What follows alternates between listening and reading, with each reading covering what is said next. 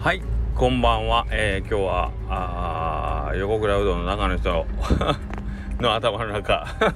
始まりからぐだぐだですね、えー、今日はお店お休みだったんですけどもえー、っと朝からですねちょっとお出かけを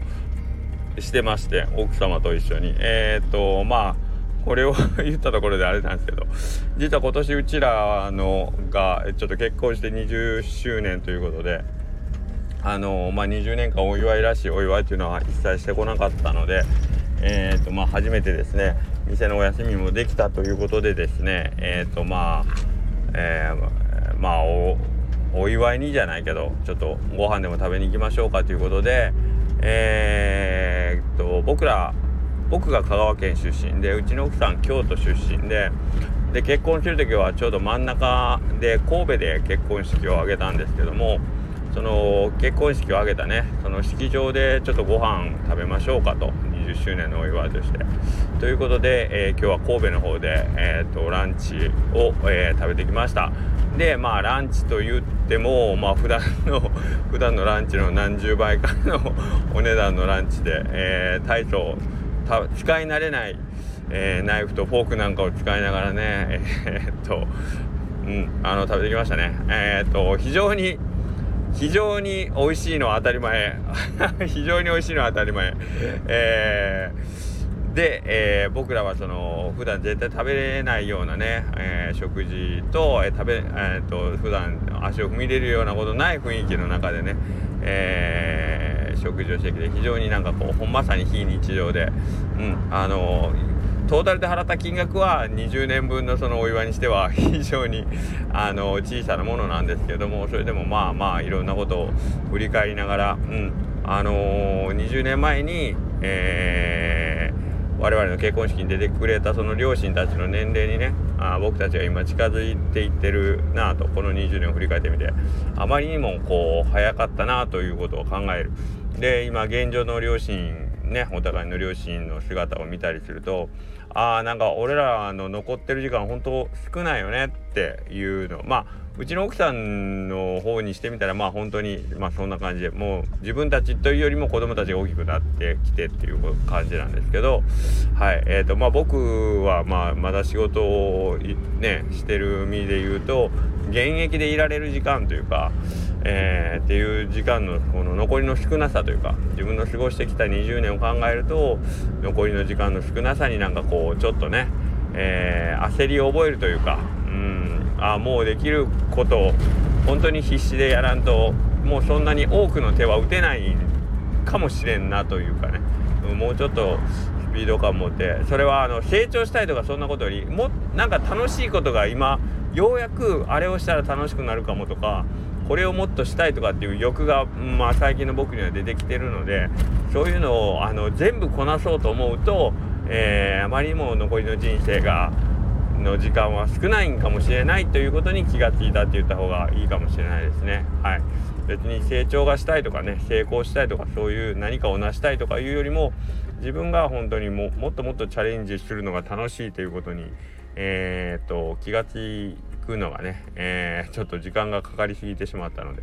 うん、それでもまあまあ残り頑張って一生懸命いきましょうねって言ってはい、えー、いう感じですね。まあ次いつえっ、ー、と2人で、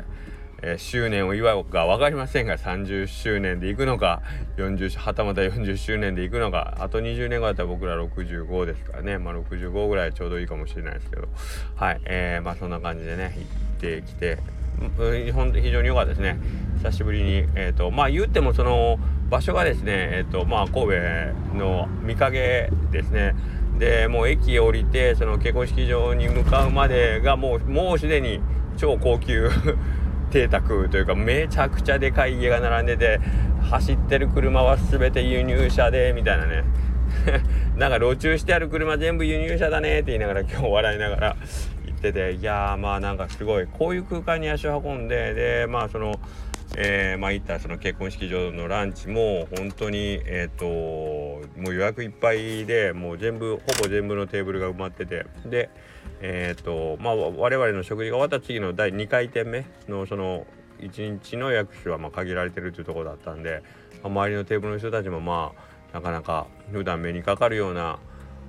階層っていうんですかね。えー、っと人たちよりはとはちょっと違うなみたいな 感じの人たちの中でね。えー、っといろいろ興味深いね。えー、どんな話してるやろっつって 聞き耳を立ててみたり。えっ、とこのこの人たちは毎日ここで食べてるんかなとかって言いながらねキョロキョロしたりしてましたけれどもね。田舎者とえっ、とほんまにえっ、とまあ場違いな空気丸出し感でね人で行ってきましたけど。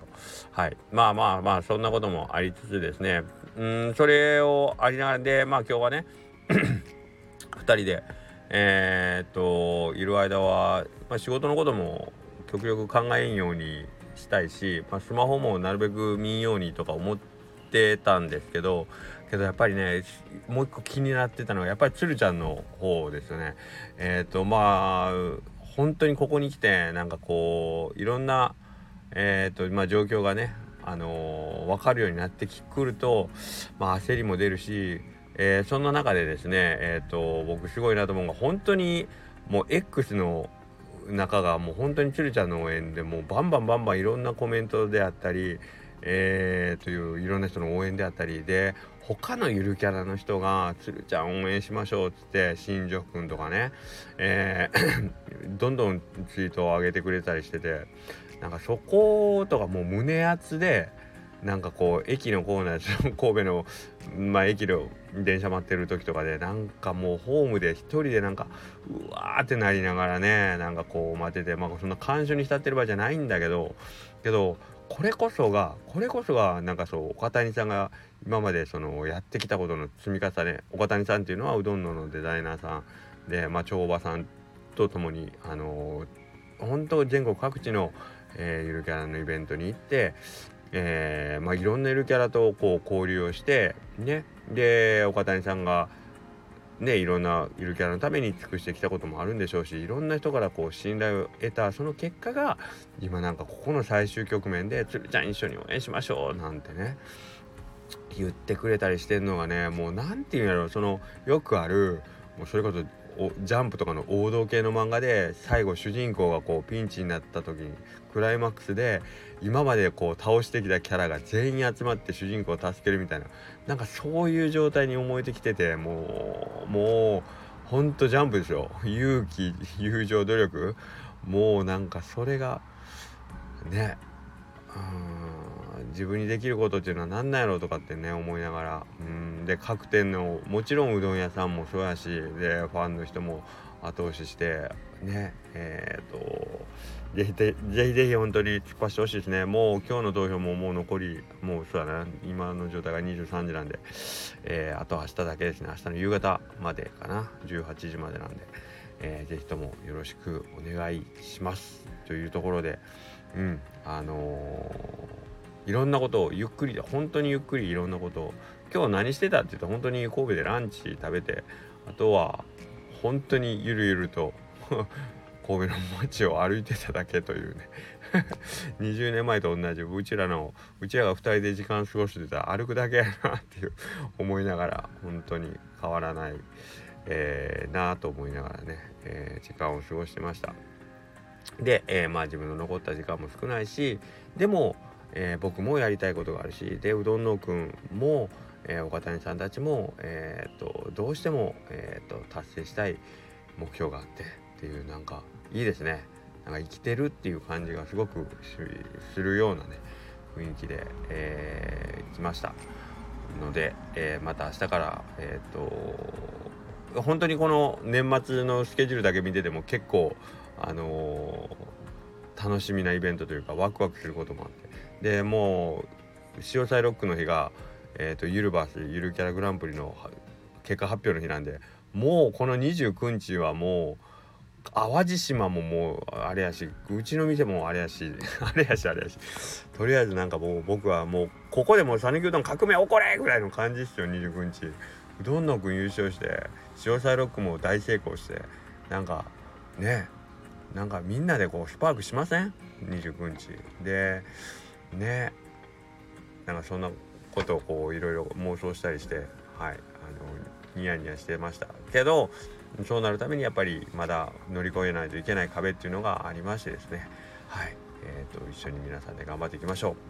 はいまあそんな感じかな。はいえーとまたいろんなことを思い出したら喋ると思いますが今日はそんな感じでした。ではまた明日も頑張りましょう。そして明日は最後1回の投票。ねつるつる王でもう最後もう最終日に初めて投票しますっていう人でも全然いいのであのぜひぜひ皆さんを誘っていきましょうね。それではまた。